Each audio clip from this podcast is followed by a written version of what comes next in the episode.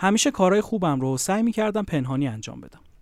نه اینکه بخوام ادای آدمای خوب و معصوم رو در بیارم، چون حال دلم رو خوب می‌کرد. حتی برای لحظه‌ای هم که شده. مثلا کیسه‌های سنگین خریدهای پیرزنا و پیرمردها رو از دستشون می‌گرفتم یا مثلا کمک می‌کردم تا از خیابون رد بشن. به موزیسین‌های خیابانی کمک مالی می‌کردم و از اونایی که زیبا می‌نواختند و می‌خواندند بیشتر لذت می‌بردم. از میان سلبریتیام اونایی رو دوست داشتم که هوای مردمشون رو بدون منت و شعاف داشتند. مثل محسن چاوشی که سالانه کلی از زندانیای جرایم غیر عمد رو آزاد می‌کنه. یا علی دایی که جذاب‌ترین کارش تا الان به نظرم همون شصت واحد مسکونی بود که برای زلزله‌زده‌های کرمانشاه در سال هزار و سیصد و نود و پنج ساخت. بعدش هم رفت پشت تریبون و گفت هیچ لذتی بالاتر از خدمت به مردم نیست. یا مثلا علی کریمی که زمان کرونا و زمانی که بیمارستان‌های رشت با کمبود ماسک و پد الکلی و سایر تجهیزات بهداشتی مورد نیاز مواجه شده بود، خودش خاور و نیسان گرفت و این وسایل رو از تهران برد به گیلان تا هموطناشو نجات بده. یا مثلا هدیه تهرانی که عاشق طبیعت و محیط زیسته و برای جلوگیری از ساخت پتروشیمی در تالاب میانکاله یه تنه خودش رو اونجا رسوند تا بتونه نقش خودش رو در حفاظت از اونجا ایفا کنه. این وسط آدمایی هم بودن که از اون ور بوم افتاده بودن. مثلا طرف با شصت دوربین فیلمبرداری رفته بود تا با کودکان مبتلا به سرطان ملاقات داشته باشه و عکس بندازه. یا مثلا مورد داشتیم طرف با گرونترین برند ماشین و لباس و عینک آفتابی و زیور آلات و خلاصه هر چی که فکرشو کنی رفته سر بزنه به مناطق محروم و کار خیر مثلا انجام بده. و مورد داشتیم طرف میخواسته با آب معدنی رود کارون رو پر از آب کنه، در حالی که خبر نداره کارون با آب معدنی که پر نمیشه، خوزستان ژتون نمیخواد، صاحب کل میزه، آزادی گرونه، باشه آزاده کشته میده، یادت باشه که خون فقط با خون شسته میشه.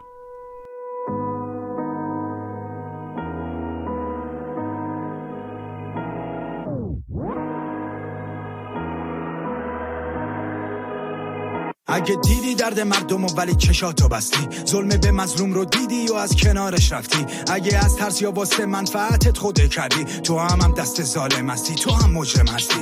اگه خودتو به خواب زدی وقتی که خونا رو میریختن، گرفتار کسبتی وقتی جون جوونا رو میگیرن، اگه وسط بازی وسط بودی و گفتی سیاست چی هست، بدون رأی سفید نداریم، بی‌طرف نداره این جنگ، اگه دست رو چشمات گذاشتی دستات خونیان، خائنی اگه تریبون داری و حرفات بومیدن، دوری از وطن و دوربینای ما نیستن، یادت باشه کسافتای پشت ابر لو میرن، اگه سرپوش گذاشتی رو قتل تو هم قاتلی، واسه پوشوندن جنایت باید رو خون راه بری، بدون مال کشیدن تو این سیستم کامل نیست، ایران اینقدر زندان داره که همتون جا بشین. ژورنالیست بازداری، مخبر دزداری، هنرمند درباری، سوراخ موش بخر، مامور مزدور، از بالا دستور، جلاد مجبور، سوراخ موش بخر، سوپا پت مینان، منصوب بی اختیار، اصلاح طلب حزب با سوراخ موش بخر، صادراتی نایی یا کسی رو رو که شار جایی بده، هرچی دلار داری سوراخ موش بخر. چه هنرمندی که خبر از نونبری نداری، شاشیدم به اسکار تگ مردمی نباشی،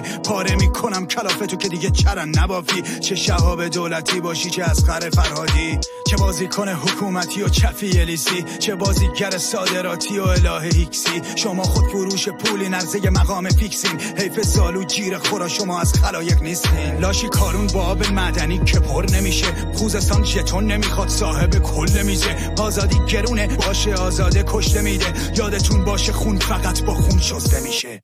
تیر بزن از پشت سر بکش تشنه‌ها رو، به قتل حق خواه نامسلح افتخار کن، بیرون مرز به جنایت بزن رنگ و لعاب رو، بگیر از من مژده فردا و تقاص رو. ژورنالیست بازداری، مخبر دزداری، هنرمند درباری، سوراخ موش بخر، مامور مزدور، از بالا دستور، جلاد مجبور، سوراخ موش بخر، سوپا پت مینان، منصوب بی اختیار، اصلاح طلب حزب با سوراخ موش بخر، صادراتی نایی یا کسی رو رو که شار جایی بده، هرچی دلار داری سوراخ موش بخر.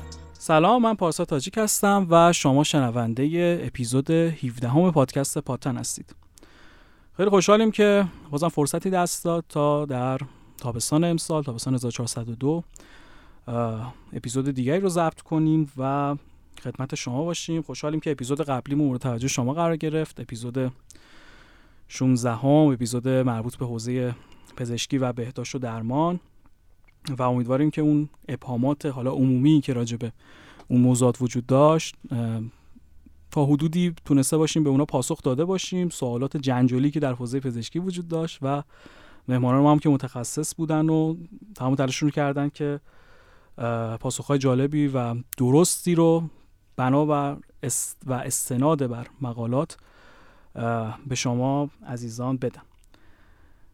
همونطور که میدونید پیج اینستاگرام ما پادتن دات پادکست هستش. پادتن با ای نوشته میشه پی ای دی تی ای ان و راه‌های شنیدن ما هم اپلیکیشن های کست باکس، اسپاتیفای، گوگل پادکست، اپل پادکست، رادیو پابلیک و سایر اپلیکیشن ها هستش که برای در واقع شنیدن ما میتونید واژه پادکست پادتن رو به فارسی در اپلیکیشن کست باکس سرچ کنید و یا اون لینکی که در بیو اینستاگرام گذاشته شده اون رو کلیک کنید و اپیزودهای ما رو همه رو اونجا بشنوید.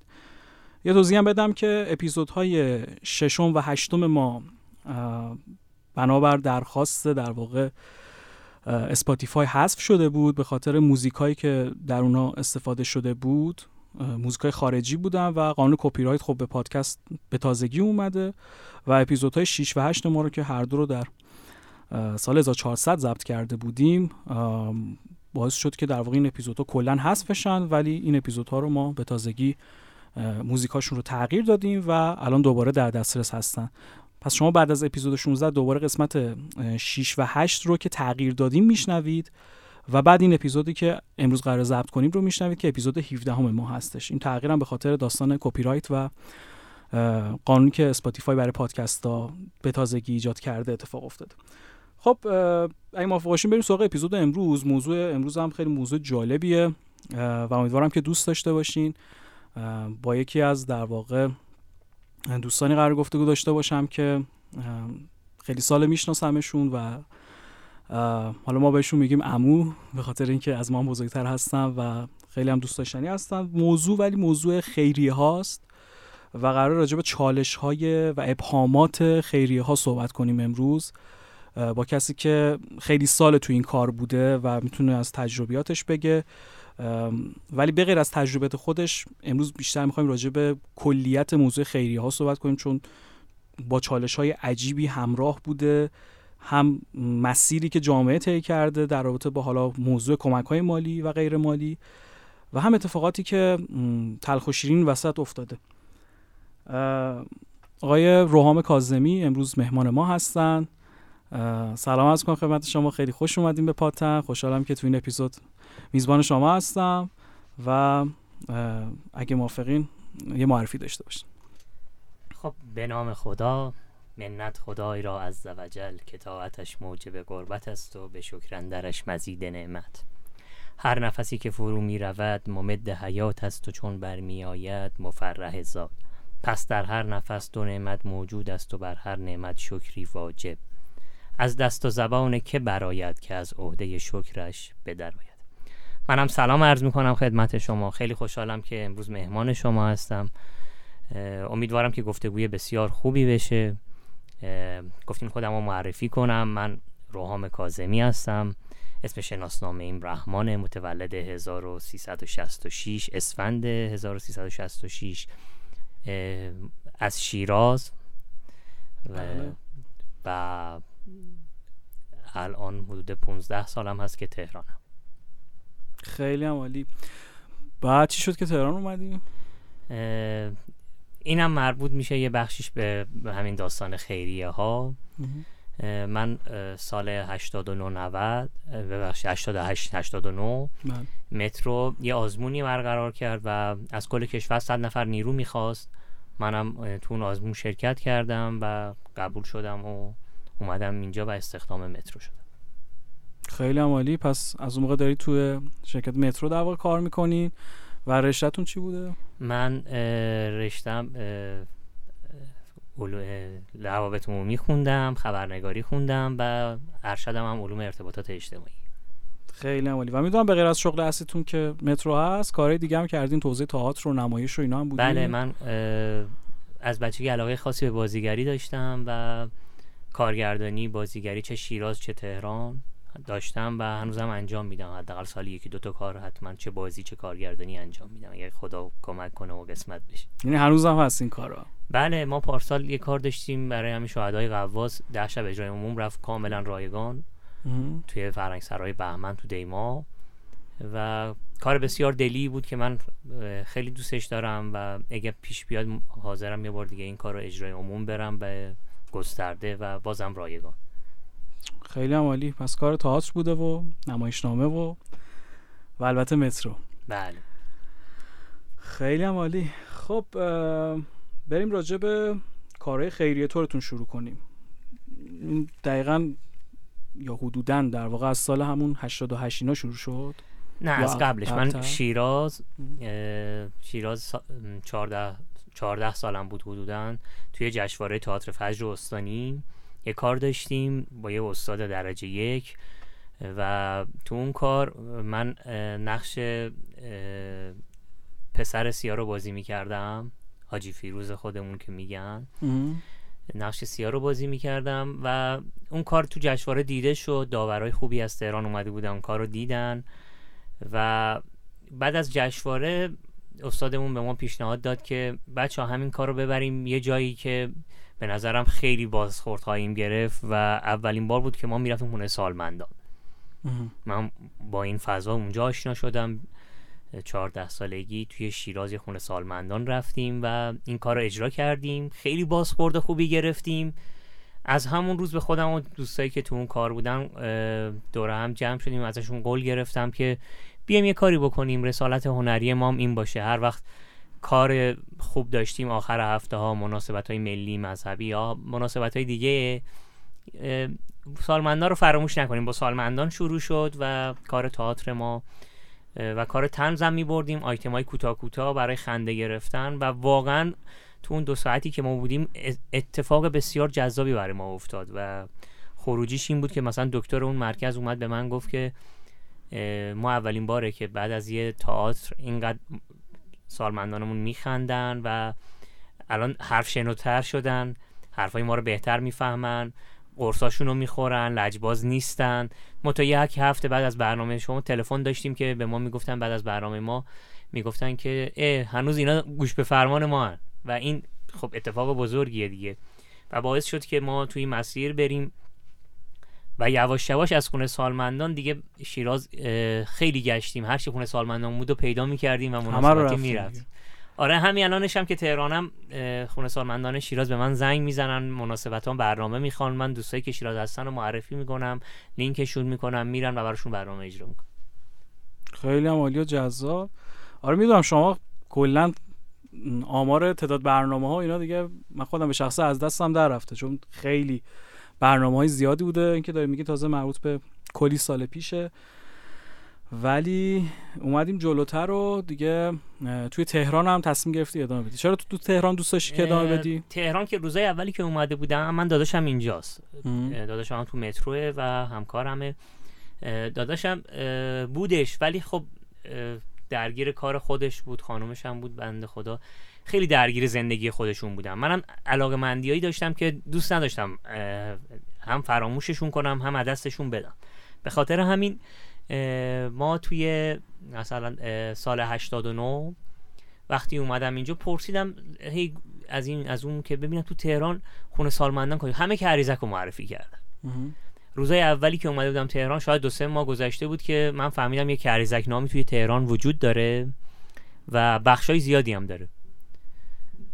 تنها بلند می شدم هر پنجشنبه بعد از کارم، کارم تا ساعت دو بود، دو می اومدم مترو دروازه دولت، می رفتم کهریزک با مترو، متروی کهریزک پیاده می شدم، سوار خطی‌ها می شدم، جلوی آسایشگاه پیاده می شدم و خودم می رفتم بازدید می کردم، همه بخشا رو می رفتم می دیدم تا ساعت مثلا شش و هفت عصر.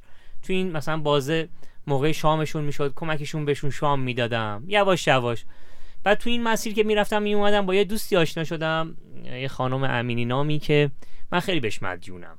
اگر من اگه ادعا میکنم کار خیر زیاد کردم، به نظرم این خانم یه تنه الان داره کار میکنه و خیلی داره سختی میکشه، به خیلی از خیریه ها خیلی کمک ها کرد که دیدم نشد، ولی الان خودش به تنهایی داره یه مجموعه رو میچرخونه و من میدونم چقدر فعاله، چقدر خوبه، از همه جای ایران تنها میره میاد. با اون آشنا شدم و فتح بابی شد برای کارهای خیر ما توی تهران و به صورت گسترده. بعد دیگه با همون خانه سالمندان تو تهران شروع کردی ولی دیگه گسترش بده به کار کودک که شروع کردیم. اول اه اه مثلا روزای اول همه بخشا میرفتم تو کهریزک، هفته‌های اول. از ماه دوم سوم به بعد فهمیدم که کهریزک یه بخشی داره به اسم ام اس، ساختمون یاس. این ساختمون سخت‌ترین ساختمون به نظرم و سخت‌ترین بخش کهریزکه، چون آدمایی که اونجا هستن ناخواسته دچار یه بیماری شدن که از صبح تا شب روی تختن و تنها چیزی که میبینن سقفه، یعنی بیست و چهار ساعت، چون نمیتونن نه بلند شن نه بشینن، نه مثل سالمندان از فضای باز اونجا طبیعت اونجا استفاده بکنن. خیلی سخت بود. با دوستایی که توی مترو داشتم، با دوستایی که اینجا پیدا میکردم، هی اندک اندک بیشتر شدیم و هر هفته میرفتیم بخش ام اس و تو بخش ام اس اتاق به اتاق برای اتاق وقت میذاشتیم، میرفتیم باشون حرف میزدیم. اول با حرف زدن شروع شد، بعد کتاب خوندن، بعد داستان گفتن، بعد هر هفته برنامه شادی داشتیم. سعی میکردم یه اسپیکر به خودم ببرم، آهنگ بذارم، خودم یه لباس دلغک دادم برام دوختن، با اون لباس سعی میکردم حداقل بخندونمشون و هی رفتیم جلوتر و هی گسترده تر شد. چقدر عالی و باحال تا رسیدیم به این روزایی که اتفاقا خود من و شما هم بیشتر در ارتباطیم. سعی کردی که یه مجموعه هم در واقع خودت داشته باشی. البته سفیران رو میدونم داشته بودی قبلش و بعد لبخندسازان رو ایجاد کردی. مجموعه که زیاد، با مجموعه آره. زیادی کار کردم، حالا نمیخوام اسم ببرم ولی دو تا مجموعه رو خودم پایریزی کردم درست. و الان جفتشون هم فعالن، بسیار فعال، همشون هم جوانایی هستن که مثل خودمون دلی اومدن جلو و دارن کار میکنن، راه خودشونو دارن میرن. و من به خودم قول دادم تا جایی که میتونم از این تیم‌ها بیشتر بسازم، بدم دست بچه‌ها بچرخونن، برم سراغ تیم بعدی تو اوضاع مختلف. الان سفیران حسابی هر هفته ما از نود تا الان یه پنجشنبه هم نشده که کهریزک نداشته باشیم، حتی شده یه نفر درست. یعنی سفیران داره اونجا رو میچرخونه راحت. بعد این بر ما الان لبخندسازان رو داریم. لبخندسازان تیم نوپاییه که بچهای بسیار باحال، پر انرژی، دلی داره که تو همه حوزه‌ها فعالن و الان داریم تو اون تو حوزه‌های مختلف کار میکنیم. همین الان بچه‌هامون دارن یه مرکز معلولین و رنگ‌آمیزی بازسازی هم شروع. اصلا میدونم این که لبخندسازانا رو که دیگه خودم هم تقریبا از اولش بودم، یعنی از بدو تولدش، و اصلا خودم باورم نمیشد که یه دفعه مجموعه رو در عرض چند ماه گسترش بدی و, و دیگه بعد از اجرای حالا کارناوال. این اصطلاحات هم من معرفی میکنم چون این اپیزود اپیزودی نیستش که بگیم همه با این اصطلاحات آشناان، ولی کارناوال ها اجرایی هستن که تیمای موسیقی داره، نمایش داره، میریم مثلا اجرا میکنیم، حالا خانه سالمندان میخواد باشه، بیمارستان باشه، مناطق محروم باشه، تیم موسیقی مثلا ساز میزنه، آواز میخونه و تیم نمایش مثلا لباس دلغک میپوشه. این داستانا بازسازی هم خب مثلا بازسازی مدارس و اینا اگه نیاز به مرمت داشته باشه، نیاز به رنگامیزی داشته باشه، خلاصه اینا گاهی اوقات توی سری خیرات تبدیل به تیم میشن، تبدیل به واحد حتی میشن، مسئول واحد پیدا میکنن و همه این داستانا که اتفاقا میخوایم بیشتر راجع بهش صحبت کنیم چون موضوع جالبی که راجع به همین خیریه‌ها هست، سازمانی شدنشون و عدم سازمانی شدنشون. این یه موضوع که من هم جای توضیح بدم صحبت کنیم. آره, آره من یه توضیح بدم سر همین. خیلی از دوستان به من میگفتن چرا سفیران رو ثبت نکردی. اه ببینید اه من میگم کار خیر مردمیه دیگه، کار خیر دلی و مردمیه. رسالتش هم اینه که توجه کنه به مردم و قشری که ضعیفن و نیاز دارن بهشون کمک بشه.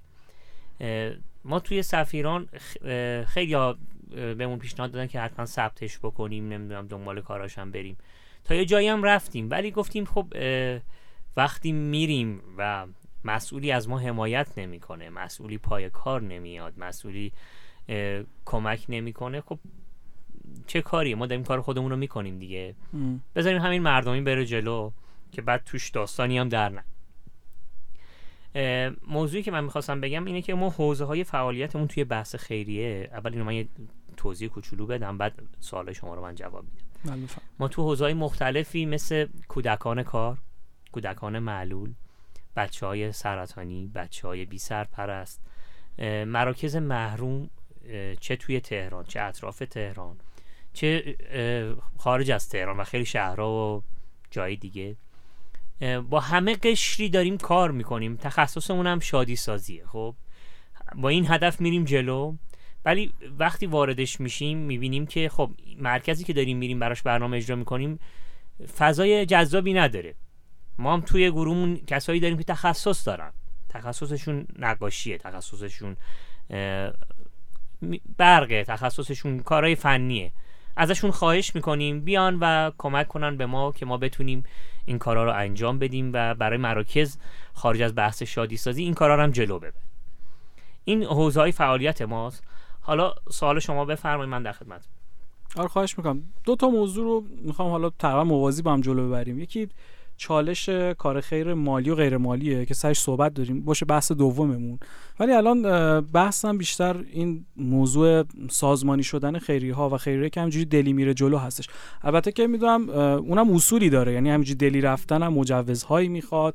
حالا شما خودم رشته روابط عمومی بوده، میدونم روابط عمومی خیلی بالایی داره که مراکز رو هماهنگ می‌کنی. اون هماهنگ کردن مراکز داستان داره. حدوداً از چهارده سالگی تا الان سی و پنج سالگی حدوداً بیست سال میشه. درست. تو این بیست سال من با خیریه‌های زیادی کار کردم که چند تایشون ثبت شده بودن. تو خیریه‌هایی که ثبت شدن شما یه سری اصول رو چه بخوای چه نخوای باید رعایت بکنی. باید نبایدهایی دارن که خیلی اذیت میکنن، یعنی شاید خود مدیر اون خیریه هم نخواد اذیتتون بکنه، ولی بالادستی ها حتما اذیتتون میکنن و به مرور شما زده میشین و دیگه یواش یواش فاصله میگیری. ولی تو بحث گروه‌های مردمی، گروه‌هایی که حالا ثبت شده نیستن، که توی این دو سه سال اخیر خیلی بیشترم شدم، خیلی بیشتر. یعنی من یادمه تو مثلا چهار سال پیش شاید گروه‌ها خیلی کم بودن، ولی از یه جایی به بعد شبکه‌های اجتماعی مثل اینستاگرام و که توی ایران خیلی اوج گرفتن کمک کردن و این گروه‌ها خیلی نوپا شدن. تو همین تهران من الان انقدر گروه میشناسم، هر سه چهار نفر یه تیم دارن و دارن کار می‌کنن، بسیارا موفقن، کارهای بزرگی هم دارن می‌کنن. به خاطر همین من ترجیحم اینه که با گروهایی کار کنم که مردمی هن. این گروه مردمی از دل مردم میان، به حرف مردم گوش میدن و حال مردم هم خوب میکنن به نظرم. چون از یه جایی به بعد دیگه شما وقتی بالا سرید قانونمند باشه و ازت سوالایی بپرسه و یه جایی محدودت بکنه و بازخواستم باید پس بدی، شما نمیتونی برای همه چیزت دلیل داشته باشی، چون خیلی از کارا ممکنه اصلا دلیل نخواد. خب چون از نظر منی که کار خیر میکنم با نظری کسی که اون بالاست خیلی فرق میکنه. به نظرم اینا یه کمی اذیت میکنه و گروهای مردمی بر من جذاب ترن و خیریهای مردمی هم که دیدم موفق ترن و تداومشون بیشتره تا خیریایی که حالا میان خیلی چارچوبمند و اصولی و به قول شما اونجوری میرن جلو. آره ولی هر کدوم مزایا و معایبی داره. بله موافقم. خیریه سازمانی میتونه نیروی خیلی زیادی رو بگیره، چون واسه هر چیزش اساسنامه داره، آیین نامه داره، دستور عمل داره، واحد بندی شده، هر کدومو مدیر واحد گذاشته. این چهار تا سازمانیه دیگه، درسته؟ آره همون میخوام بگم از معایبش این میشه که اینجا باگ قانونی داریم. مثلا مشکلی که راجع به خیریه ساختار من وجود داره بحث بخشودگی مالیاتیه. قشنگ من متوجه شدم که فرار مالیاتی این وسط وجود داره و پیچوندن‌های مالیاتی عجیب غریب. بله من یه نمونهش نمونه عجیبش رو بذارم مثال بزنم، خیلی عجیبه، یعنی وقتی شنیدم واقعا برق سفازم پرید. شما مثلا اگر یک اظهارنامه مالیاتی پر کنی که مصالح مصرفی و غیر مصرفیت رو مشخص کنی، بگه آقا من مثلا واسه یک مدرسه که میخواستم بسازم از یک مصالح مصرفی استفاده کردم، مثلا اون آجر و سیمان و اینا. خب اینا میشه مصالح مصرفیه، در حالی که شما استفاده نکردی. اگر اون رو تو اظهارنامه بیاری کی میدونه، شما فکر می‌کنی مثلا استفاده کردی دیگه. یه فرامالیاتی مثلا اینجا رخ میده یا گاهی اوقات پولشویی رخ میده. اینا چیزایی که نگران کرده خیلی‌ها رو. برای اون قضیه کمک مالیشون و کمک غیر مالی حتی، و نمونه‌های بسیاری وجود داره. یه چند تا مثال من براتون بزنم. ام. یه سری خیر من میشناسم که قبلا با این تیمایی که شما میگین که به قول شما قانونمندن خیلی کار میکردن. از یه جایی به بعد برای اینام سوال پیش میاد.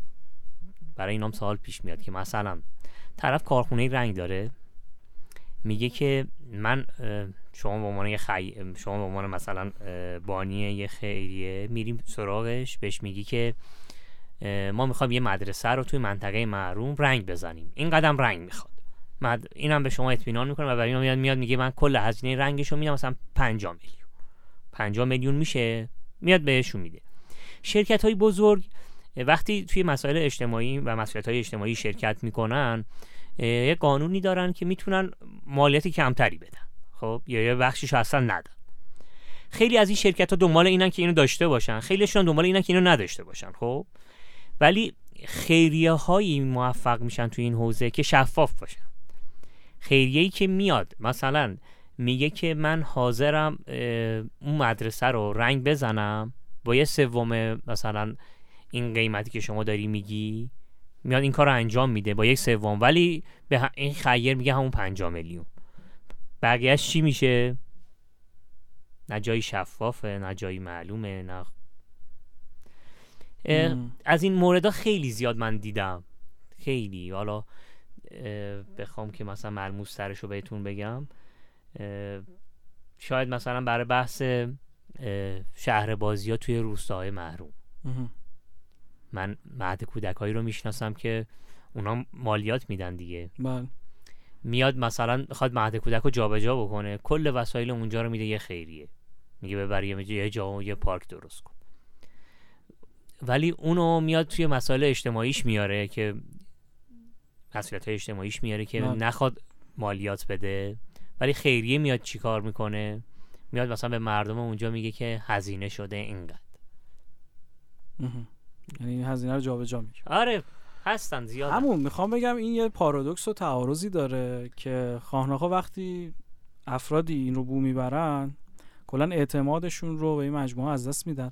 الان چالشی که من احساس میکنم ده بیست ساله، به خصوص از بعد این که مثلا کلا مردم ما خیلیا خیریه رو با اسم مثلا محک میشناسن، خب محک مجموعه‌ای که اسمش میاد، مثلا چریتی هم تو ذهن مردم موازی میاد کنارش. حالا این محک لزوما من بحث برندش منظورم نیست، شیرخوارگاه آمنه، شیرخوارگاه آمنه میاد آفا، این اسما چیزای کهریزک، یعنی ما مغزوس ستا... به قول معروف سئو میکنه، یعنی میاره تو تاپ لیست، میگه آ خیریا اینا، مثلا کاری به اسم خیری ندارم، میگم این تاپ لیستا میاد تو ذهن مردم، بعد میگن که یه بعد شما فرض کن یه مجموعه سوم میاد به اسم ایکس که این ایکس جدید، خب این ایکس خیلی هم ساختارمند و قانونی و همه چی رفته جلو، بعد میگه که کمک مالی تو بیا از این روش مثلا انجام بده، کمک غیر مالی تو هم مثلا میتونی انجام بدی، حالا یا تخصصی کمک مالی یا تخصصی کمک غیر مالی. بعد سالها ادامه میده، بعد میگه طرف وقتی که مثلا یه قصه ای رو بو میبره، مثلا همون تعارض ها و اون مسائل پنهانی رو که بهش پی میبره، میگه کاش مثلا من به این خیریه کمک نکردم، ای کاش به این خیریه کمک نکرده بودم، ای کاش همون موقع هم مثلا میفهمیدم، میرفتم همون محکه رو مثلا کمک میکردم.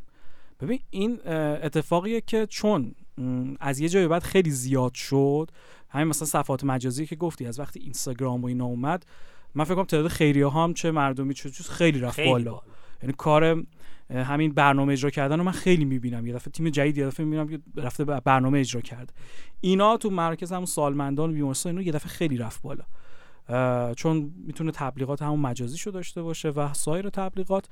ولی اون عدم بحث خیریه بحث اعتماده، یعنی این بخش رو میخوام بحث اعتماد بگیم، بحث یه زاویه دید دیگه هم داره که اونو تو سالهای بعدی مطرح میکنم، ولی تو این بخش اعتماد خیلیشون خراب کرده. من نظرت نظرت چرا این اتفاق افتاده؟ بزرگترین مشکل به نظرم شفافیته. خب وقتی شما شفاف نباشی با خیرت، یه بار دو بار کمک میکنه، بار سوم ولت میکنه. خب برای ما خیلی اتفاق افتاده و دیدیم، و من تو اون تیمایی که بودم خیلی دیدم. درست. ولی از یه جایی به بعد از یه جایی به بعد برای خود ما ما اومدیم یه چیزی رو با خودمون شرط کردیم، گفتیم برای که اطمینان ایجاد بکنیم، تیم خودم رو میخوام مثال بزنم، اصلا کاری به هیچ تیمی هم نداره. درست. ما تیم خودمون اولین کاری که میکنیم تو بحث مالی، از کسی پول نمیگیریم. خب من دعوت میکنم خیرایی که میشناسم و میگم من میخوام این کار رو انجام بدم، این فضام این مرکزی است که شما ما قراره اونجا کار انجام بدیم، شما بیا ببین، ما دوست داریم که شما بیا این کار رو ببینی، هر چقدر دوست داری تو هر حوزه‌ای که دوست داری به ما کمک کن، هر جوری هم خودت دوست داری کمک کن. این یک طرف قضیه است. بعد ما یه چیزی رو باب کردیم خیلی وقته، من اصلا حدود ده سالی هست که تو هر جا میرم، تو هر تیمی که میرم اینو میگم، میگم بیایم آقا ما از آدما تخصصشون رو بخوایم، بگیم آقا بیا نظر تخصص تو به ما بده، شما تخصص داری بیا تو این تخصصی که داری به ما کمک کن، ما خیلی بیشتر به دردمون میخوره. تو من... اگه خیریه ساختمانی این کارو نکرد، اومد واحدا رو بر اساس تخصص آدما چید دیگه. چند نمونه ما دیدیم که اومده اومده بر اساس تخصص آدما گفته این واحدو من دارم، این واحدو دارم، این واحدم دارم. یکی داره کار هنری انجام میده، یکی داره کار گرافیک انجام میده و حوزه مستندسازی و آی تی اصلا داره انجام میده، یکم داره کار فنی مددکاری ما... و نمیدونم فلان مددکاری انجام میده، عمران انجام میده، برق انجام میده، همین دوستان اونام هم ساختار ایجاد کردن. اه... ولی میدونیم اونا وقتی ساختار ایجاد میکنن خب باز بحث بالاسریشون و بحث پول و چیزایی که اینا خیلیاشون اونایی که ثبت میشن چی تو وزارت کشور چی تو بهزیستی یه سری حمایت ها ازشون میشه، خب اونایی که ثبت میشن و این دوتا مرکز وقتی به اینا کمک میکنن خروجی هم میخوان دیگه. وقتی خروجی میخوان اون مر... اون خیریه مجبوره مجبوره به نظرم خیلی از چیزا رو شفاف و رو راست نه به پرسنل خودش بگه نه به پرسنل بهزیستی و بالا دستیاش بگه و به نظرم وقتی شما بخوای تخصص رو به جای پول بگیری اون موقع به نظرم منطقی تر میشه این داستانه. آه بس نظر شما اینه که ساختارمنده بالاخره چون هیئت مدیره داره بالا سری داره میگه آقا پول هم بیارید تو قضیه، اصلا اون پوله بیشتر از اونا اصلا پوله بیشتر براشون مهمه آره. تو تخصصه همشون ها یعنی براشون پوله مهم، اونا یه پول نباشه نمیتونن کار بکنن.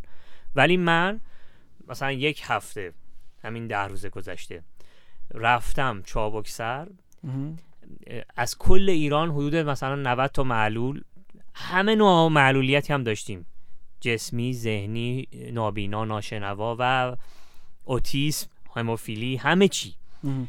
بدون هیچ هزینه ای از من دعوت شده رفتم با سه نفر از دوستام و تخصصی رفتیم برای شاد کردن این بچه ها و خانواده هاشون، خب با کمترین امکاناتی که ما داشتیم. اینا رو آوردن توی مرکزی مثلا تو اوج تابستون تو اوج گرمای اونجا که از خونه هاشون مثلا یه هفته اینا دور بشن، یه مرکزی هم بانی شده بود که بخواد کمک کنه به اینا، اینا رو دعوت کرده بود اونجا و ما رو هم دعوت کردیم که بریم برای شادی. ما توی این بحث شادی سازی اینا با کمترین امکانات، تخصصمون شادی کردن، شادی ساختنه، ما اینقدر بازی برای اینا تعریف کردیم که مادر قسم می‌خورد، میگفت که ما هر وقت میومدیم شمال از انگار از خونه خودمون اومدیم رفتیم توی اتاقی تا تموم شه سه چهار روزمون برگردیم. بچه من ویلچری بوده نمیتونسته هیچ بازی بکنه، ولی شما الان کاری کردین که بچه من هر روز آب بازی داشت، همون ویلچریه ها، هر روز آب بازی داشت، هر روز میخندید، هر روز با ما بازی میکرد، فوتبال میکرد، وسطی میکرد با ما بازی و خیلی اتفاقای دیگه تو این بازیه که ما داشتیم. میخوام بگم تخصص الان نکته‌ایه که تو خیلی از خیریه‌ها جا مونده. اگر خیریه‌ها برن به سمت اینکه بیان تخصص محور کار کنن، تخصص محورم یعنی که بیان آقا مردمی، تو اگه میخوای خیر دعوت کنی از خیری که تخصص داره دعوت کن، پولشو نگیر. ما یه چیز داریم، هشتگ داریم اینجا، کار خیر برای همه هست، کار خیر هم فقط پولی نیست. این دو تا هشتگی که بزنین کل پست‌های من میاد بالا. درست. این چیزاییه که من اصلا میگم واقعا تخصصی داریم میریم جلو و پولی هم که هزینه میشه، یه کسی هم که میاد هزینه میکنه تخصصشه، میاد اینجا میبینه میگه باشه من نسبت به تخصصم اینقدر هزینه میکنم، خروجیش هم اینه، خودش از صفر تا صد بالای کاره، پولم دست خودشه، خودش هم هزینه میکنه، ما هیچ دخل و تصرفی هم نداریم. آره خیلی هم عالی. ولی میگم حالا از اون ور قضیه مردمی و دلی بودنم یه ذره مشکل، شاید مثلا نظم و ساختار رو پیدا کنه دیگه وقتی گسترش پیدا کنه. الان میدونی چی شده پارسا جان؟ آره. خیریهای همین سازمان یافته به قول شما خب کاری کردن که خیلی از همین مردم، خیلی از همین کسایی که کمک میکردن زده بشن. آره همون خب بزرگترین چالش من الان همین شده. الان برای منم هم همینه، برای منی که مثلا آره. قبلا گروه رو مینداختم با چهارصد نفر توی مثلا دو روز سه روز، الان مثلا شده صد و پنجاه نفر. چرا؟ چون همون آدمایی من میشناسم که کمک میکردن میگن ای ما با خیلی خیریه داریم کمک میکنیم، دیگه نیازی نیست به شما کمک کنیم. اینجوری میپیچونن همه رو. و وقتی میری جلوتر و تو میشینی باشون صحبت کنی میگه فلانجا کمک کردم، نه شفاف بودن، نه درست بود، نه دست اهلش رسید و خروجیش میشه چیزی که اصلا خیه را دست میدین، مردم هم از دست میدین و این بده. دو تا موضوع فاجعه وجود داره، یکی تو بخش مالیش وقتی پولا درست حسابی و با شفاف سازی گاهن نرسه، حتی چون بوده دیگه، میگم شما بیشتر از من دیدی، منم دیدم عضو هیئت مدیره مثلا با هواپیما میرفته مناطق محروم به طور مثال، ولی مثلا بچهای جهادی طوری که می‌خواستن برای اون منطقه رو آباد کنن باید با اتوبوس میرفتن بیست و چهار ساعت تو مسیر تو گرما، اصلا یه چیز عجیب غریب. بعضی وقتا چهل و هشت ساعت هزینه هم خودشون باید میدادن، هزینه بخش خودشون میدادن. آره اینا رو ما خیلی دیدیم و حالا شما بیشتر دیدی. این بخش مالیش، بخش غیر مالیش هم میگم مثلا فلان سلبریتی میخواد بیاد با شصت دوربین میاد، اینا ما تو بیمارستان و اینا دیدیم، یا مثلا حالا هر جای دیگه‌ای که میخواد تبلیغ کنه، شوآف کنه، حالا بعد اینو جلوش بگیره نگیره، بعد یه دفعه همه مجموعه اینا رو بذار کنار هم، یه دفعه زده میشه. حتی از اون لحظاتی که گاه هم میگفتی اه داره حالم خوب میشه و اینا، یه دفعه حالت بد میشه، میگی اون لحظه حال خوب مقطعی بوده، ولی ای کاش مثلا حال خوبه ماندگار میموند. میدونی این خیلی شاید تناقضیه که واسه خود آدما پیش اومده. منم خیلی اذیت شدم، خیلی این چیزا رو دیدم و فاصله گرفتم. درست یه مدتی بود از من خبری نبود. این تیم لبخندسازان هم با اصرار خیلی از بچه‌ها میگفتن حیفه، و واقعا هم حیفه، هر چی فکر می‌کنم حیفه، چون من آدمایی رو میشناسم، جاهایی رو میشناسم، مراکزی رو میشناسم توی تهران. شاید من تنها کسی هم که توی بحث شناخته شدن توی خونه‌های سال، سالمندان خصوصی که توی تهران هست خیلی زیاد میشناسم، مراکزو خیلی از جاها رو میشناسم و رابطه دارم باهاشون، با مدیراشون دوستیم، با هم میبینیم همدیگه رو و کار داریم با هم دیگه. حالا اصلا بحث فقط همین خیریه نیست، ما بیرون با هم کار میکنیم، حرف میزنیم، بیرون میریم. میخوام بگم که فاصله گرفتن خود من هم داشت منو اذیت میکرد، ولی وقتی به بچه‌ها تصمیم گرفتیم لبخندسازان رو یه بار دیگه راه بندازیم، این دفعه اومدم تجربه تو بیست سال گذشته رو یه جوری آوردم توی کار که دیگه وارد این داستان ها نشیم. یعنی دیگه نیاییم مردم رو از دست بدیم، خیر رو از دست بدیم، جفتشو داشته باشیم کنار هم و کنار هم مماس بریم جلو و هدفمند همه رو هم شریک کنیم توی همه چیز. هر اتفاقی هم که میفته ما شفاف تو گروه میگیم چی شده، کجا رفته، چی، چه اتفاقی قرار شده بیفته، همین. آره دیگه. و امیدوارم بزرگتر هم شد این مجموعه، هم سفیران هم لبخندسازان همینجوری بمونه و با شناختی که از شما دارم مطمئنم میمونه، ولی خب کار سخت‌تر میشه خیلی وقتی خیلی گسترش پیدا میکنه. همین الانش واقعا مسئولیت آره، بسیار سخت سختیه، هماهنگی‌ها، پشت صحنه دویدن‌ها و اینکه یه طرف هم من خودم چون کارمندم خیلی سخته، وقتی تو بخوای هم اون بر بذاری هم این بر بذاری، ولی الهی شکر که قسمتمون میشه. من همیشه این جمله رو میگم، الهی شکر که قسمتمون میشه. آره خب اگه موافق باشیم بریم یه موزیک بشنویم، بعد بخش دوم گفتگو رو داشته باشیم و اگه موافق باشین چون اهل شیراز هستی شما، بریم یه موزیک شیرازی بشنویم. به عالی عالی عالی، بریم. موافقم، خیلی عالی، بریم بشنویم، برمیگردیم.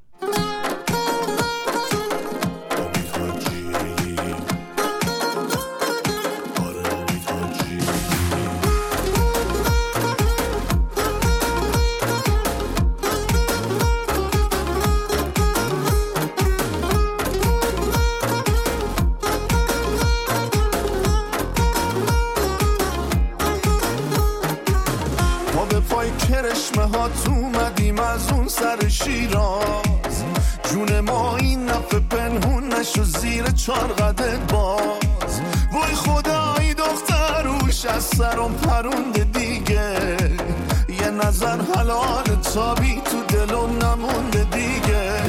دخت شیرازی نازتن نازی چار قده گل گلی تو چی میشنن گازی. دخت شیرازی نازتم نازی چارقد گل گلی تو چی میشن اندازی.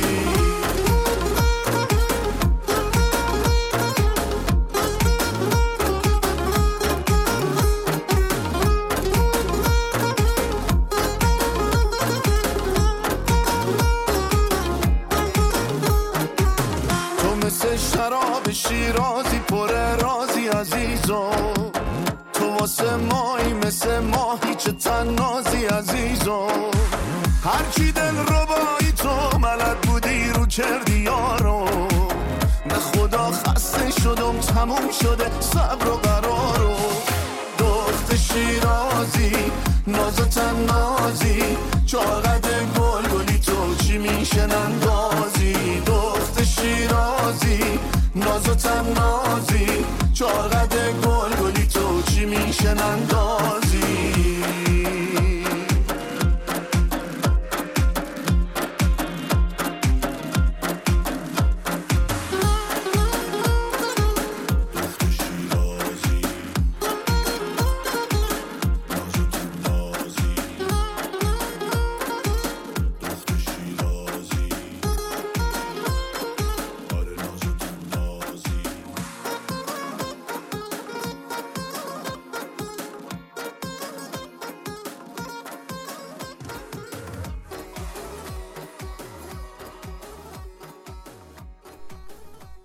خب خیلی خوش برگشتین به اپیزود هفده همه پادکست پادتن.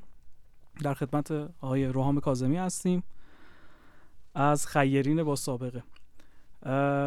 یه چالش که وجود داره اون بحث وقته، یعنی کارمند مترو که هستین، بعد بحث تئاتر رو اینا هم بوده و این وقته رو چجوری واقعا مدیریتش می‌کنی؟ برام سواله واقعا. من راستیتش از هفت صبح تا هفت شب هر روز سر کار مترو هم ام. ولی تو این اه، تایم اه، کوچکترین وسیله وقتی که گیرم میاد جهت هماهنگی برنامه‌ها تلفنی خیلی کارا رو انجام میدم. آخر هفته پنجشنبه‌ها تا دو سر کارم و جمعه‌ام که تعطیلم و مناسبت‌های تعطیلی هم اکثرا من سر کارم. من عکاسم توی مترو و کارم هم طوریه که باید حتما حضور داشته باشم، چون مدیر عامل هر جا بره من باید باش باشم. خیلی از مناسبتایی که خیلی‌ها تعطیلن، مثلا روز قدس، نمی‌دونم عید فطر و بیست و دو بهمن یا مناسبت‌های دیگه، همین جشن ده کیلومتری همه تعطیل بودم ولی من سر کار بودم. از هفت صبح تا یازده شب من سر کار بودم. با اینکه سر کار بودم تو همون روز جشن قدیر ما حدود سه تا برنامه سالمندان داشتیم که با همه هماهنگش با من بود. من تلفنی هماهنگ می‌کردم و بچه‌ها میرن انجام میدن. خیلی از جاها خودم باید حضور داشته باشم که سعی می‌کنم بذارم وقتایی که خودم هستم. و یه چیز دیگه یه که بگم خیلی براتون جالبه، برای همکارام هم جالبه، من تمام مرخصیام توی سالو جمع می‌کنم و صرف همین کارهای خیر می‌کنم. الان از عید تا الان، از نوروز تا الان شیراز نرفتم بابا اینا رو ببینم، ولی ام. یه هفته مرخصی ما گذاشتم. هفته پیش مرخصی بودم کامل و رفتم چابکسه برای این بچه‌ها و خوشحالم که رفتم، چون تجربه بسیار پرباری بود برای من که میتونم خیلی در موردش حرف بزنم و خیلی اتفاقای خوب افتاد و بازخورداش هنوز با من هست. خدا شکر. آره، بعد اینکه پس تایمم اینجوریه، ولی بریم سراغ تک موضوعات. ببین میخوام بگم خاطره طبیعتا خیلی داری، بیست سال مثلا مراکز مختلف، هماهنگی‌های مختلف خیلی زیاده، ولی از اون یه دونه خاطره خوب یا خاطره عجیب اگه داری میخوام برای مخاطبانمون بگیم. عجیب که من همیشه میگم خیر این دعایی که میریم، جایی که میریم و دعایی که برامون میکنن تو زندگی من جریان داره، هم تو زندگی من هم تو زندگی خانومم. خب خیلی جریان داره. من خدا رو شکر که خانومی نصیبم شده که بسیار مهربونتر از منه و همراهتر تو بحث کار خیر. یه سلام داشته باشیم به خانم رها جلالی. آره، خانم شما رهای عزیز خیلی همراهه و خدا رو شکر میگم که رها قسمت من شد. این یه دونه یک طرف داستان. میدونین یه خاطره جذابی که من دارم بحث ورودم به مترو بود. خب زمانی که من زنگ زدم من سال آخر دیپلم بودم، هنوز پایان خدمت نداشتم. وقتی به من زنگ زدن شاید کمتر از یک ماه وقت داشتم که مدارکمو جور کنم و بیام کارامو انجام بدم. یه اتفاقی که افتاد، من توی خونه سالمندان داشتم برنامه اجرا می‌کردم که به من زنگ زدن که تهران قبول شدی، تو یک ماه دیگه باید مدارکتو جور کنی بیای برای استخدام. تنها چیزی هم که من مونده بود فقط همین پایان خدمته بود. توی برنامه فکر کنیم وسط برنامه شاد و اینا تلفن زنگ میکنه، من جواب میدم. بعد تو همون حالت دلغکی یه مادر اینو دید، یه مادر سالمند اینو دید و این مادر از دید من رفتم تو کام، ازم پرسید چی شده پسرم، همینجوری گفتم مادر راستش یه اینجوری اتفاقی افتاده، من خیلی دوست دارم برم تهران چون میدونم پیشرفت خیلی زیادی توش هست، تو هر حوزه‌ای دوست دارم که این کارم جور بشه، ولی پایان خدمت ندارم، نمیدونم باید چی کار بکنم. گفتم باید از فردا برم دنبالش. دستشو گذاشت رو شونه من گفت پسرم برو دنبالش، خدا باهاته، ان شاءالله درست میشه. پارسا جان باورت نمیشه من فردا صبح بلند شدم رفتم نظام وظیفه شیراز ام. و شرایط هم گفتم گفتم یه اینجور مسئله ایه، گفتم من میخوام معاف بشم چی کار باید بکنم؟ گفت چند نفرین توی خانواده، یه قانونی اومده بود ام. که خیلی جالبه، این قانون یه, یه بارم بیشتر انجام نشد و یک ماه آخرش هم بود که اگر سه تا از برادرها برن سربازی چهارمی معاف میشه. آه شما چهار تا پسر بودی؟ ما هفت تا پسریم یه دونه خواهر. ما سه تا رفته بودن، چهارمی من میشدم. شما بچه چهارم بودی؟ نه من بچه ششمم، ولی ولی چا... چهارمی بودی که چار... میرفتی سربازی. ولی برم... میرفتم سربازی. آه. یعنی نوبت سربازی من رسیده بود. گفتم من سه تاشون رفتن، الان من میشم چهارمی، چه جوریه؟ گفت برو همین کارت پایان خدمت اینا رو بگیر بیار. زنگ زدم داداشم اینا شیرازم بودن دیگه. سری برداشتن آوردن. باورت نمیشه من دادم، همه رو بررسی کردن، به من گفت برو ساعت سه و نیم چهار بیا کارت پایان خدمت تو بگیر. وای چه باحال. اینقدر کار رکورد سریع ترین کارت پایان خدمت ایرانو داری. و خوشحالم واقعا.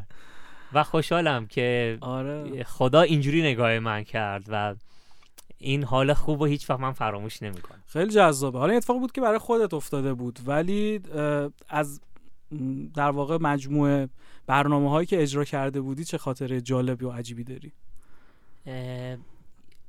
مثلا ما دوازده تا عروس داماد رو برداشتیم بردیم مشهد. م. زیارت اولی بودن، محروم بودن، جایزه‌اش رو خودمون داده بودیم و هماهنگ کردیم که تو حرم رضوی هم برای اینا عقد خونده بشه. خیلی جالب بود. من و رها هم هیچ مراسمی نگرفتیم، توی کرونا بود، یه عقد ساده کردیم، همون شب هم بلیط گرفتیم اومدیم سر خونه زندگیمون. خیلی ساده، اصلا باورتون نمیشه که یه دختر مثلا رها هفتاد و چهاریه، درست الان بیست و هفت سالشه، تو این چهار سال هم هست که از زندگی ما داره میگذره. مثلا یه دختر جوونی که عروسی نخواد، میدونم مراسم نخواد و اینا رو نداریم. رها خیلی همراه بود و گفت که باشه اصلا برای ما مهم نیست. ما هم عروس آمادا رو ما بردیم و ما نمیدونستیم، من و رها نمیدونستیم که مدیری که ما رو دعوت کرده بود که با این عروس آمادا بریم که اونجا کمک حالشون باشیم و کمک کنیم حالشون بیشتر خوش بگذره بهشون و حالشون بهتر بشه، اسم خود من و رها هم جز اون دوازده نفر داده بود که اصلا ما هم شد اون سیزده نفر که برای ما اونجا عقد خونده بشه. فکر کنین همه اونجا کت شلوار آورده بودن، لباس عروس آورده بودن، چادر آورده بودن. رها چادر همراهش بود ولی چادر رنگی، منم تیپ اسپورت همراهم بود، اصلا هیچی همراهم نبود. حالا اینش مهم نیست. ما رفتیم اونجا عقد خوندن، نهار مهمون حرم بودیم. میخوام اینو بهت بگم. نهار مهمون حرم بودیم. خیلی برامون جذاب بود که حالا غذای حضرتی نصیبمون شده، چقدر خوب. بعد به ما گفتن همین عروس آمادا شبم برای مثلا غذا باز میتونن بیان برن حرم، خب غذای حضرتی بیان. درست. من و یکی عر... یکی از عروس دامادای دیگه‌مون داشتیم میرفتیم، رفتیم گشتیم، نهارمون رو خوردیم، برای شب بود، خواستیم از باب دا... در باب‌الجواد خارج بشیم، یادمون اومد که اه بهمون گفتن شام هم میتونیم اینجا باشیم، بریم فیشامون رو بگیریم ازشون، بریم شام بگیریم. جالبه رفتیم و اسم اون دو نفر توی اون لیست بود، اسم من و رها نبود. آها. گفتن اه شو... گفتیم آقا ما زور اینجا بودیم، این عکسامونه، این فونه. گفت نه اسم شما نیست.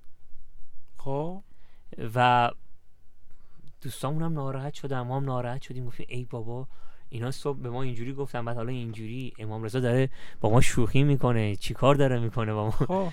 یکم دلمون گرفت. ولی تو مسیر که داشتیم میرفتیم از باب بابا جواد خارج بشیم، خیلی جالبه یه پسر چارشونه خوشگل خوشتیپ کچلواری بورم بود، اومد کنار گوش دوستم گفت که چند نفرین؟ دوستم گفت چهار نفر. دستش کرد تو جیبش، چهار تا بلیط به ما داد، چهار تا فیش غذا و سرمون رو برگردیم دیگه ندیدیمش. هر چی گشتیم دیگه این آدم رو ندیدیم تو حرم. یکی از اون اتفاقای خیلی جذاب بود برای من و رها. این یکی اگه بخوام یه چیز دیگه بگم که حالا تو حوزه کودکان همین همین جدیدن رو بهتون بگم جدیدن رو بهتون بگم که همین چابکسر که رفته بودیم آه. تو این چابکسر یه مادری بچه‌ش از ارومیه آورده بود. این بچه با هیچ کس حرف نمیزد، اوتیسم شدید بود، بسیار حساس، با هیچ کس حرف نمیزد، کلان هم افسرده. چیزی که خیلی منو اذیت کرد همون اول که دیدمش، دیدم همه بچه ها میان با ما بازی میکنن، ارتباط میگیرن، این بچه نه حرف میزنه نه با ما بازی میکنه. آره خیلی پیش میرن اینا، خودم زیاد تجربه کردم. نه هدیه به ما م... هدیه‌مونو میگیره، نه اصلا جواب مامانشو میده، نه غذایی میخوره. من به خودم گفتم باید هر طوری شده اینو هم بخندونمش هم بیارمش با ما رفیقش کنم. اولین کاری که کردم یه بادکنک تو جیبم بود، رفتم هی باز کردم، هی صداشو در آوردم، جیک که میکشه بادکنکه کنار گوشش. این اول یکم ریاکشن نشون داد، بعد یه بارگی بادکنک رو از من گرفت. بادکنک رو که گرفت شروع کرد خندیدن، خودش این کارو کرد. یه بادکنک دیگه در آوردم با هم، گفتم بیا با هم انجام بدیم. اون باد میکنه من باد میکردم، جلو مامانش این کارو میکردیم دو سه بار. بعد دیدم که اه خوشش اومد. اینو که بهش دادم بلافاصله بهش هدیه دادم، هدیه که به همه بچه‌ها داده بودیم برای اونم دادم، گرفت ازم. بعد گفت گفتم که من بلدم شعر بخونم، تو هم بلدی شعر بخونی. شروع کردم یه توپ دارم گلگلی و بسیار مسخره براش خوندم، دیدم که باز خوشش اومد. اینم اومد ادای منو در بیاره، یه توپ دارم گلگلی و بسیار برعکس و عجیب غریب کن، خب و خندید. خیلی وقتی خندید مامانش به من گفت که خدا خیرت بده، بچه‌ی من بعد از حدوداً دو سال داره میخنده. آره این چیزا پیش میاد خیلی. اینا من خودم خاطره دارم، من خودم با مجموعه همین خیری اینا تقریبا شش ساله دارم کار میکنم. بعد عجیب ترین مثلا حالا من جزء گروه موسیقی بودم دیگه، همیشه مثلا همین ساز گیتار رو میگرفتیم و میرفتیم بیمارستانا. بعد همیشه هم میگفتن که از بین بیمارستانایی که داریم میریم سوانح سوختگی از همش عجیب تره. بعد من اولین برنامه که رفتم سوانح سوختگی بود، یعنی اولین برنامه که تو عمرم رفتم برای اجرا سوانح سوختگی بود. شروع طوفانی داشتیم که آره. بعد خیلی مراکز مختلف رفتیم، ولی من همون اولین بار که اونجا رفتم اونجا رو دوست داشتم. خب تو مجموعه هم که بودیم میگفتن آقا ما اینجا رو سالی سه چهار بار بیشتر نمیریم برای اجرا، یعنی یکیش عید نوروزه، یکیش نیمه شبانه، یکیش هم شب یلداست. بعد لیست میدادن اینا. من همیشه دیگه سوانحو تو این سه تا مراسمی که هر سال سه بار برگزار میشد، برنامه‌های در واقع کارناوال شادی و اجرایی و اینا، من همیشه دوست داشتم که اونجا برم. با اینکه خیلی سخت بود و با اینکه لیدرهای اون برنامه‌ها همیشه میگفتن آقا اگه حالتون بد میشه لطفاً نرید، یارا سوانحو نرید. بعد که میرفتیم تازه میگفت آقا این اتاق، حالا شمایی که این ده نفری که شما اومدید این برنامه، اگه حالتون دیگه خیلی بد میشه این اتاق رو نرید. یعنی کار به اتاق میکشید، میگه آقا این اتاق رو دیگه اوضاع عجیبی داره. یه اتاق ما یه برنامه بود، فکر کنم شب یلدا بود، شب یلدا نود و هفت بود قشنگ یادم. یه دو تا اتفاق باحال اون برنامه افتاد که هنوزم واقعا میگم یکی از بهترین برنامه‌هایی بود که من خودم رفتم. یکی این بود که یه بچه‌ای سه هفته بود غذا نخورده بود. دقیقاً همین موضوعات خیلی پیش میاد. به خاطر اینکه خیلی مثلا شب یلدا چیز دیگه آذر ماه از درسش افتاده بود، از مثلا خیلی کارا افتاده بود و اینا. بعد دیگه ناراحت بود، دوستاشو نمیدید و اینا. حالا به خاطر این سوختگی که براش پیش اومده بود، اون بالاخره بعد سه هفته مادرش گفت هم لبخند زد وقتی شما رو دید، هم غذاشو تونست بخوره، هم داروشو وقتی زدن بهونه نگرفت. همه اینا همزمان باشه تو گفتم خیلی عالی. ولی اون روز این قضیه پایان کار نبود. ما برای سوانح وقتی میرفتیم اتفاقی که میافتاد این بود که فقط بخش کودکانشو نمیرفتیم، بخش بزرگسالش هم میرفت. ما رفتیم توی بخش زنان. اونجا لیدر اونجا گفت این از اون اتاقاست که حالتون بد میشه نیاین. بعد یادم سه چهار نفر ما کلا رفتیم تو. من گفتم من میام، من مشکلی ندارم. رفتیم تو و مواجه شدیم با یه صحنه‌ای که خیلی عجیب بود. خانومی بودش که رو صورتش اسید پاشیده بود، یعنی سوختگیش روی این موضوع بود، نه آب جوش و نمیدونم این داستانا. ایشون به غیر از لب چیز دیگه ای نداشت، یعنی بالا به بعد همش بانداج بود، اصلا چیز وجود خارجی دیگه صورتش نداشت. و من اون روز داشتم فکر می‌کردم واقعا دردی بدتر از این شاید به اون شکل وجود نداشته باشه، چون شما بیماری‌ها هم که می‌گیری خیلی سخته، مثلا سرطان خودش یه پروسه‌ایه پر از امید و ناامیدیه برای بقا، ولی ببین امید ناامیدی باز داره. ولی این موضوع مثلا اسیدپاشی که من اون روز دیدم، گفتم طرف چه امیدی برای آینده زندگیش داره؟ تو اوج جوونی مثلا یه همچین اتفاقی براش افتاده، واقعا کاری نمیتونه کنه. من بودم حتی ده ساعتم براش اجرا میکردیم نمیخندیدم، امیدی ندارم برای زندگی، یه دونه قسمت فک و دهن فقط برام مونده، هیچ چی دیگه ندارم تا آخر عمر. ببین خیلی چیز عجیبیه. بعد اجرا کردیم اون روز، من قشنگ یادم آهنگ زدیم، دو سه نفر دیگه هم تو اون اتاق بودن، دست زدن و اینا و ایشون خندید. این خنده‌ای که این خانم در واقع مورد حمله قرار گرفته اسیدپاشی کرد، هنوز ببین یکی از بهترین اجرام. این چیزی که دارم میگم شاید پر از ریاکاری باشه، یعنی خیلی دارم شاید ریاکارانه حرف میزنم، ولی بهش دوست دارم بگم اینو، یعنی چیزیه که دوست دارم اتفاقا بگم. من همیشه یه چیزی بگم، ما اینو آره. نمیگیم ریاکارانه، ما با بچه‌هامون یه چیزی گفتیم، گفتیم که مهربونی رو باید جار بزنیم. یکی از هشتگ‌های دیگه که خیلی من روش دارم مانو میدم و فرهنگش رو جا انداختم بین تیممون، مهربانی رو جار زدنه. اصلا هشتگ مهربانی رو جار بزنیم و بزنین، باز تمام پستای ما میاد. دست. ما خیلی روی این تاکید داریم، وقتی از مهربونی گفته بشه خیلی اتفاقا میفته. حالا تو گفتی یکی از جای سختی که تا حالا رفتی اینجا بود، منم آره. یه دونه اومد تو ذهنم، اینم بگم، اینم خیلی متفاوته. آره.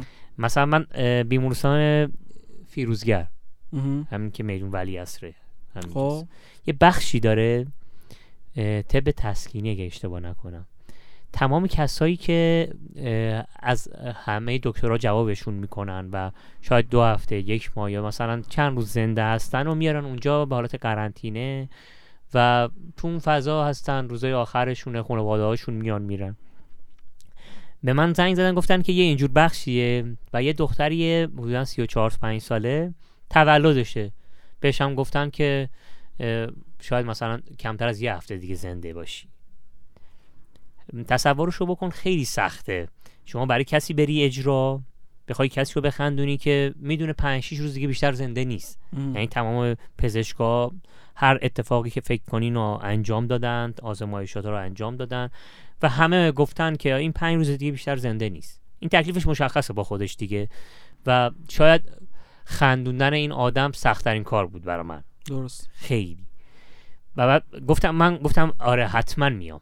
حتما میام و با قدرت رفتیم و یه تولد خوب براش گرفتیم و متاسفانه دو روز بعدش هم فوت شد این خانوم. من. به من زنگ زدن گفتن این خانوم فوت شده و خیلی تأثیر بدی روی من گذاشت.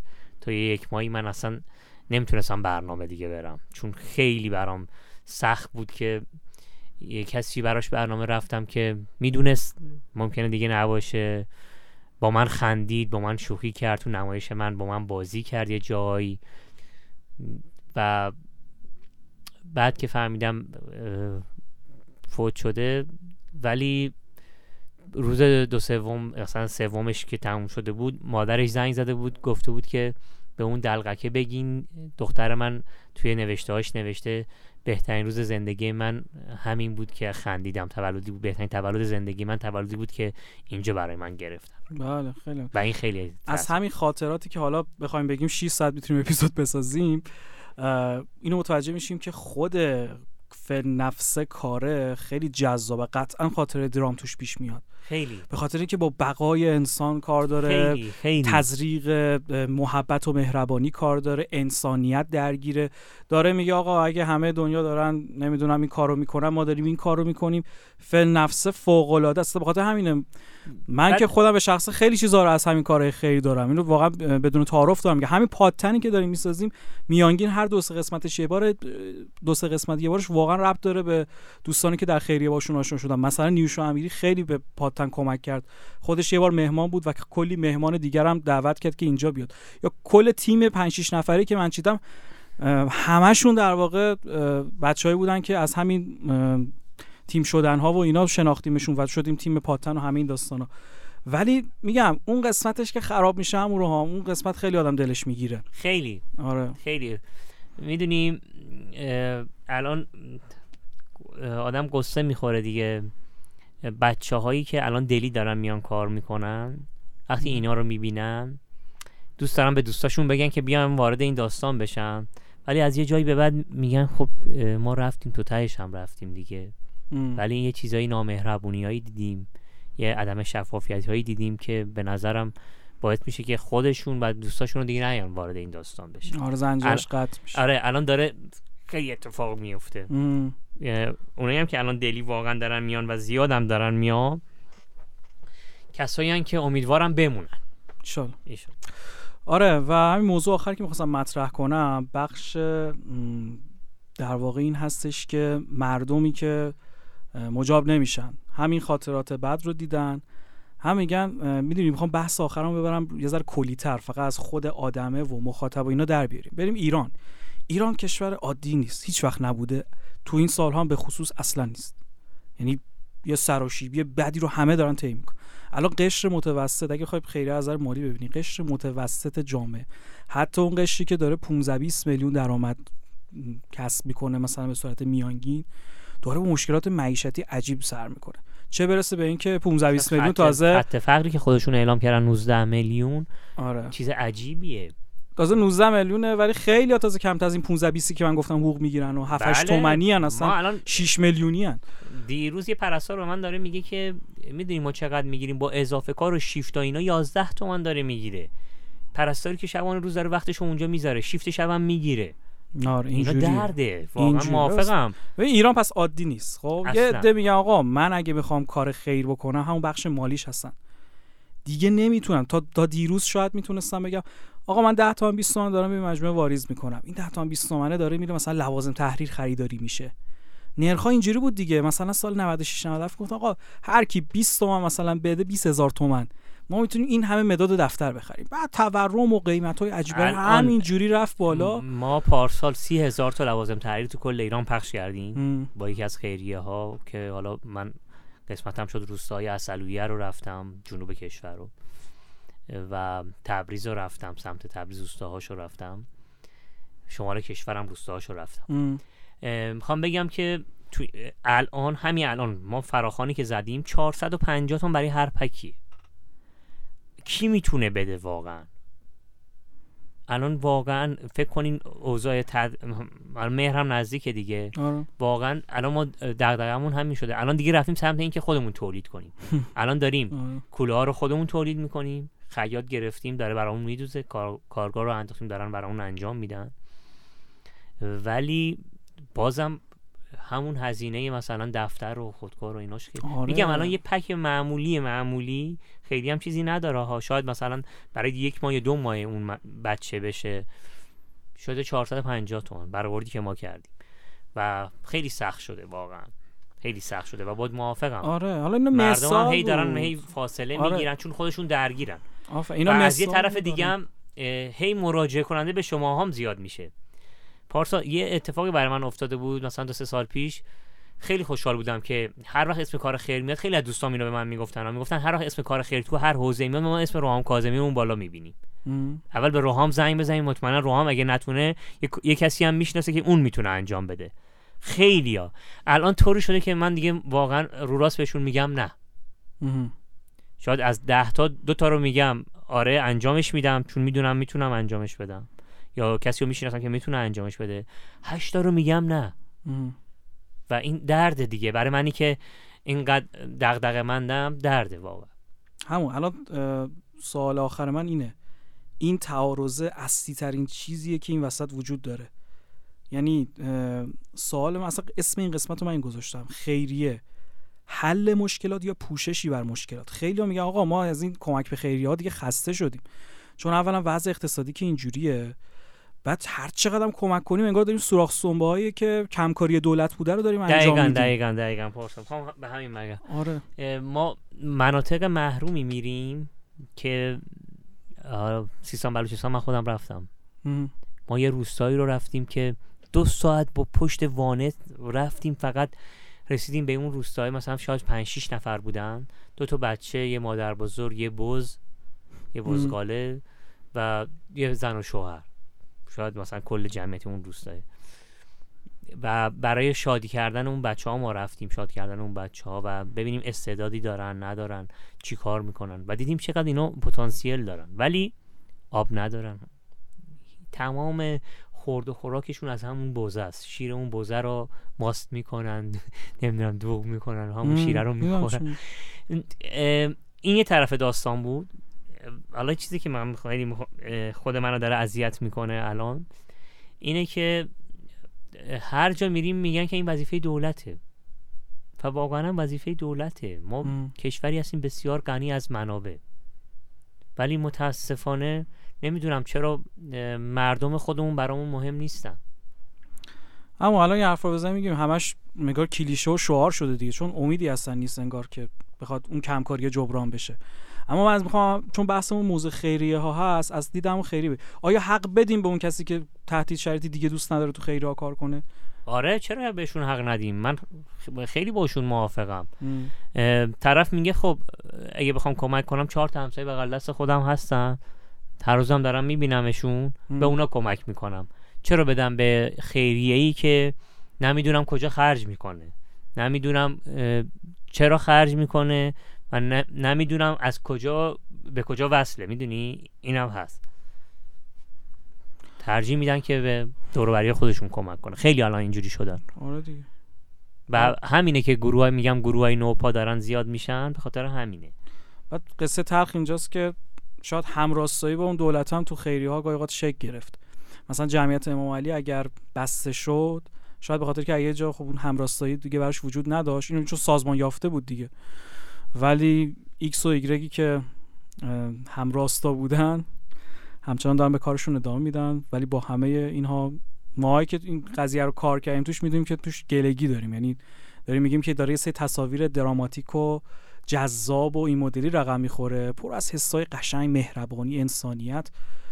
آدم کار میکنه تو طول هفته، بعد میگه من یه دونه پنجشنبه جمعه مثلا برم این مراسمه، حال دل خودمو خوب کنم، حال دل بقیه‌ام اگر سعادتش بود خوب کنم. ما اگه یادت باشه میگفتیم که اصلا هفتمون از جمعه شروع میشه. آره. نمیگفتیم از شنبه، از برنامه‌هامون شروع. از برنامه شارژ میشی. آره از برنامه‌مون شروع میشه و با همون. من یادمه انقدر برنامه میرفتیم، الان واقعا دیگه هم مراکز زیاد شدن، هم مشکلات خیلی زیاده و نمیرسیم بهشون.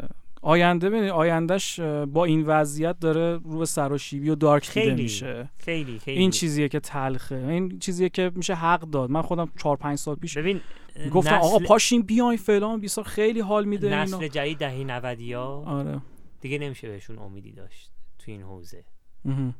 یعنی شاید حالا هشتاد هم کمتر هشتاد هم کمتر ولی از هفتاد و پنج به این بر، یعنی این دهه هفتاد و پنج به این بر بچه هاشون دیگه ترجیح نمیدن که مسئولیت اجتماعی کار بکنن، دغدغه‌مند بشن، چون خودشون اینقدر درگیره این چیزا هستن، مشکلات هستن، خونه‌شون، خانواده هاشون، و به نظرم باید قصه بخوریم از همین الان و من دارم واقعا قصه میخورم. من خیلی دوست دارم که نسل‌های جدید بیشتر درگیر این داستانا بشن، اه، چون اه، ماها تموم میشیم دیگه. نهایتاً ده سال دیگه کار بکنیم، بیست سال دیگه کار بکنیم، بعد از این چه اتفاقی میفته؟ آیا کسی دیگه هست راه ما را ادامه بده؟ نه دیگه، این فوتبال میمونه که مثلا آره قدیمیای خودش رو از دست داده، رونالدو نازاری و مارادونای خودش رو از دست داده. نه جدی، هر چیز زندگی همینه دیگه، دقیقاً شبیه هم فوتبال است. بعد دیگه داره با نسل مثلا بعدی کار میکنه که چه میدونم مثلا کل اروپا فوتبالیستاش رفتن عربستان الان مثلا. یه مثال مثلا خیلی جالبی که میتونم بزنم اینه که پس این آینده داره کلا تغییر میکنه. تو این مسیر هم میگم تا زمانی که مشکلات هی بخواد هر روز بیشتر و بیشتر باشه و با وضعیت موجود هم متاسفانه صد درصد بیشتر و بیشتر میشه، تاثیرش رو روی این قضیه کار خیره میذاره و اینش خیلی مهم نیست. ببین ما درسته میگیم خودمون میریم خوشحال میشیم. اون اوایل که من خودم برنامه میمدم میگفتم برم که مثلا یکی رو خوشحال کنم، بعد من بعد بعدش فکر کردم آقا این بیمارستانه مثلا منم من نویرم نداشته باشه کارشو داره ادامه میده، چه فرقی میکنه؟ این در واقع چیزی بودش که از اون ور انگار داره انرژیش میاد، نه از طرف ما باشه، اون انرژی آره داره از اون ور میاد و ما وقتی این قضیه رو بگیم که داره به سمت ازمهلال میره و به سمت نابودی میره، باز دوباره با پدیده روبرو میشیم که بچه‌ای سه هفته غذاشو نمیخوره، داروشو نمیزنه و بعد سه هفته یک ماه حتی یک بار هم لبخند نمیزنه. ما اینا رو از مادرها شنیدیم که بچه ما لبخند اندازه یک ماه دو ماه سه ماه نزده، یعنی اینقدر داره دارک زندگی میکنه. حالا پارسا یه چیز دیگه ای هم که حالا ذهن منو مشغول کرده، آدمایی ان که برای اینا دارن زحمت میکشن، پرستارایی که توی خانه‌های سالمندان هستن یا توی مراکز بیمارستان‌ها هستن، اینا اصلا بهشون فکر نمیشه، اینا بسیار درآمدی کمی دارن ام. و بعد سرسری وظایفشون رو انجام میدن. وقتی شما میری خونه سالمندان میبینی اه سالمندانه یه هفته از حموم نرفته، لباسش عوض نشده، میبینی ام. من خیلی جدیدن دارم خیلی زیاد میبینم، مثلا تو مرکز خصوصی هم پول زیادی هم میگیرن، ولی چون کارمنداشون چیز ندارن، درآمد خوبی ندارن و با مشکلات زندگی که گفتی خیلی درگیرن، رو اینام داره تاثیر میذاره. من مثلا شیراز یادمه طرف از جون و دلش دکتر بود، آخر هفته هاشو میگفت من حاضرم دو روز بیام اینجا رایگان ام. پزشکی بکنم، سالمندو بالا بالا پایین بکنم، ولی رایگان. الان همون کسی که داره اونجا کار میکنه، وظیفه‌ش داره، حقوقش هم میگیره، کارشو درست انجام نمیده. رو همه اینا داره تاثیر میذاره. یعنی این طرف داستان هم باید فکر کنیم. به نظرم داریم با شرایطی پیش میریم که خیلی باید قصه خورد برای ایران. امیدوارم حالا ایرانم خوب بشه و ولی اون اتفاقاتی که خوبه رو ببینیم. هر کسی که این پادکست رو داره میشنوه، من ازش خواهش میکنم که برای یه بارم که شده، چه خودش چه دور و بریاش، تو این فضاها بیان و نذارن این فضاها فراموش بشه. هم. سر بزنن آخر هفته به خونه سالمندان، به بیمارستان ها، با یه جعبه شیرینی خیلی کوچیک میتونین شروع بکنن. نه نشد اصلا یه جعبه هم نباید چوبی بگیرن برن به بچهای کار سر چهارراه، نمیدونم خیلی کارا میشه کرد. ام. به نظرم هر کس میشنوه خودش حتما این کارو انجام بده و این حال خوبه رو تجربه کنیم. آره، حداقل از امورهامی که بیست سال تو این کاره و کلی تجربه این کار داره، به نظرم توصیه جالبی بود. منم حتما پیشنهاد میکنم، چون من خودم به شخص واقعا مسیر زندگیم تو این شش سال عوض شد. بیشترین دوستام الان اگه از دانشگاه یا بیشتر رفیق داری از خیریه ها، میگم خیریه ها. تعداد دوستایی که من دارم دوستای صمیمیم هستن، باشون میرم گشت و گذار، کافه، رستوران، یا گاهی اوقات همدردی، همدلی، شادی، غم. واقعا بچه‌ای بودن که تو این شش سال باشون آشنا شدم، نه بچه‌ای مثلا دانشگاهی که میرفتم. این میخوام بگم این مجموعه اصلا بو مسیر زندگی شما یه تأثیراتی میذاره فوق‌العاده، ولی اون بخش غم انگیزش، دلگیریاش وجود داره که حالا سعی کنیم تو این قسمت راجعش صحبت کنیم.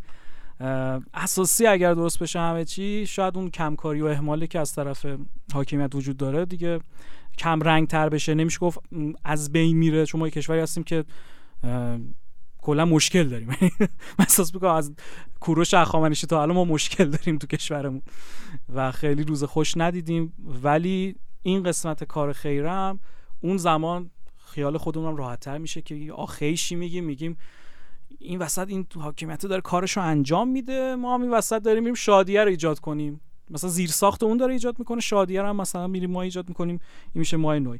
امرام خیلی ممنون که اومدی پادکست. اگه حرف آخری داری میشنویم. من اول یه بیت از سعدی بگم، میگه ای برتر از خیال و قیاس و گمان و وهم و از هرچه گفتند و شنیدیم و خواندیم، مجلس تمام گشت و به پایان رسید و ما همچنان در اول وصف تو ماندیم. همه این چیزایی که ما گفتیم به نظرم شاید کمک بکنه به شناخت بیشترمون از خدا و به نظرم هنوز اول راهیم برای این کار. برای خود منی که بیست سال تو این حوزه دارم کار میکنم و روز به روز هم دارم فعالیت‌های بیشتری انجام میدم، هنوز اول راهم به نظرم تو این راه. درست. و دعوت میکنم همه دوستان این حس خوبه رو تجربه بکنن. خیلی عالی، خیلی ممنونم که دعوت منو پذیرفتی امروز و خیلی گفتگو خوبی بود. امیدوارم مخاطبان پادتن هم دوست داشته باشن و امیدواریم که همیشه بتونن که حس و حال خوب رو هم برای خودشون هم برای دیگران ایجاد کنن. واسه دیگران حس و حال خوب ایجاد کردن، حتی تو خود خانواده واسه پدر مادر ایجاد کردن، اصلا حس و حال بی‌نظیری داره.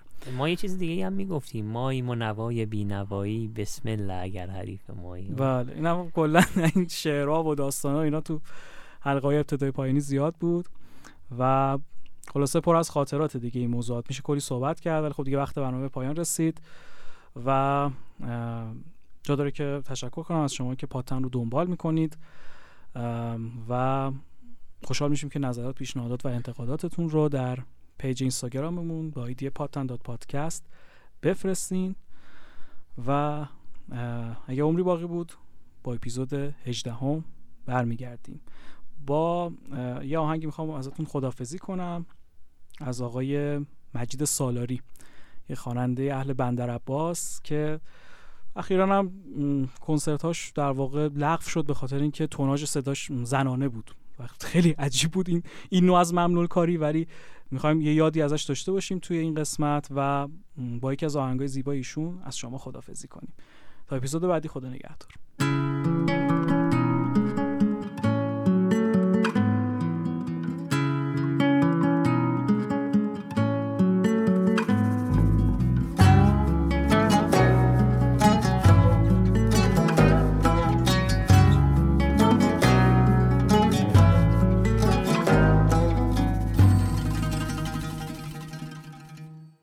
ای شب تو مسوز، شب درازن هنوز، ای سور تو مدم که وقت خوابن هنوز، ای غم تو برو گوش کناری بنشین، قصه من و یار درو درازن هنوز، بر یار بگوی بر سرم یار مگیر، گر سیر شده ای تو بانه بس یار مگیر، بر یار بگوی دور مرا جومه بشو، چاهی بکنم روی دلم جومه بشو، چاهی بکنم روی دلم جومه بشو.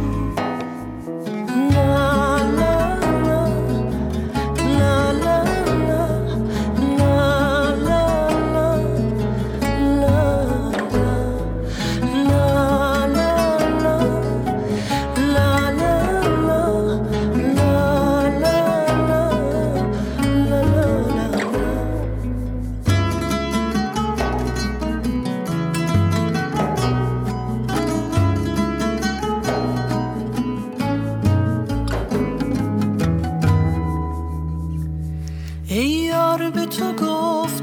جو پاک مکن، دندان اناری خودت خاکی مکن، ای یار به تو گفتم که تو جو پاک مکن، دندان اناری خودت خاکی مکن، مخمل بکشید سایه کنید صحرا را، آفتاب نخورد شاخ گل رعنا را، مخمل بکشید سایه کنید صحرا را، آفتاب نخورد شاخ گل رعنا را، ای شم تو مسوز، شب دراز هنوز، ای سور تو مدم که وقت خواب هنوز، ای غم تو برو گوشه کناری بنشین، قصه من و یار دور و درازن هنوز، قصه من و یار دور و درازن هنوز، قصه من و یار دور و درازن هنوز، قصه من و یار